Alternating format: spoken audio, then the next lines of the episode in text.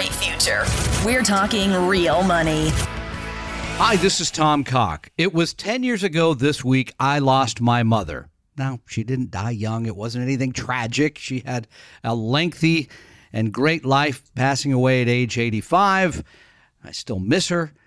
And part of looking back is thinking about the lessons I can learn from my mom. Now, my mom famously told me once uh, no one will ever say your mother was like a saint, which was a famous quote Richard Nixon said about his mother. Well, mom, here I am, and I'm going to publicly say it.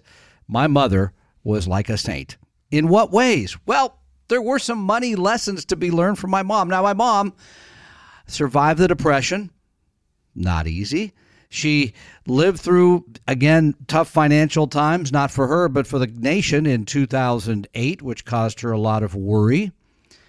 And she also had to live a middle class life that wasn't always simple, decisions made by others. Eh, we're not going to get into all the personal stuff, but I'll tell you, it didn't always work out the way my mom wanted it to. Let's just leave it at that. So let's talk about the things, though, that if really we could take away from her life that I think would be valuable. Well, now I mentioned the depression.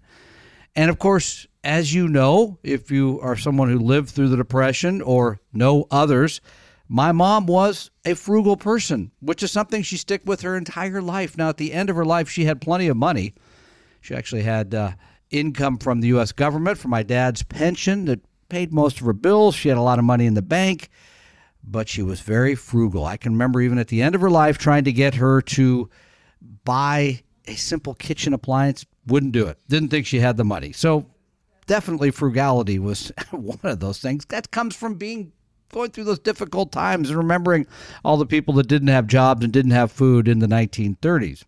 Number 2, my mom was really hard on herself and others about telling the truth. She would often tell me if you can't tell yourself the truth, you're really in trouble. And this came to money too, by the way.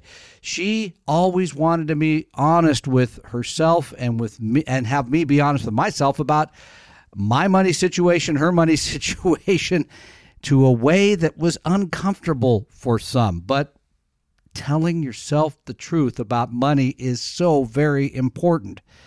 Number three, my mom was an incredibly bright person who went back to school, got her master's in middle age after raising four children, and I think finished maybe number one or two in her class at the University of Washington.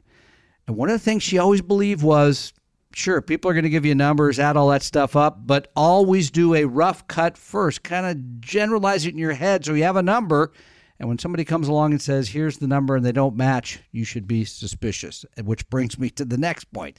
And that is, she was a firm believer in trusting but verifying. Huh? Well, you could tell her a lot of things. My mom would look into them to find out whether or not they're truth. Now, as a child, that didn't always turn out so well. As an adult, that generally it did. But even when I managed her money, she wanted to look into things to make sure that she was getting the truth around those aspects of life. Spend less than you bring in, count and then count, trust and verify, be honest with yourself, all of those things which are incredibly important to you as an investor, as a manager of your own money, and as someone who is trying to build a great future for you and your family. Mom, I'm trying to live up to all those things as well. I miss you, and I'm doing the best I can to uh, to live up to the ideals that you set as well. I'm Tom Cock. Money. We hope you realize that the information provided on Talking Real Money is for educational and hopefully enjoyable purposes only. Providing personalized financial planning or investing advice takes time, so please consult with a really good fee only fiduciary investment, tax, or legal advisor. We know a good one. Investing must always involve risk. In other words, you can and probably will lose money at times. Also, as much as you want it, no one can accurately, consistently predict the future. So, past performance doesn't tell you a darn thing about what the future will bring. Unlike many other programs that say something similar, Talking Real Money is not trying to get you to buy or sell any financial products or securities. Instead, the program is provided as a public service by Vestory, a fee only registered investment advisor. Thanks for listening, and please visit talkingrealmoney.com for more information and disclosures. Are we done now?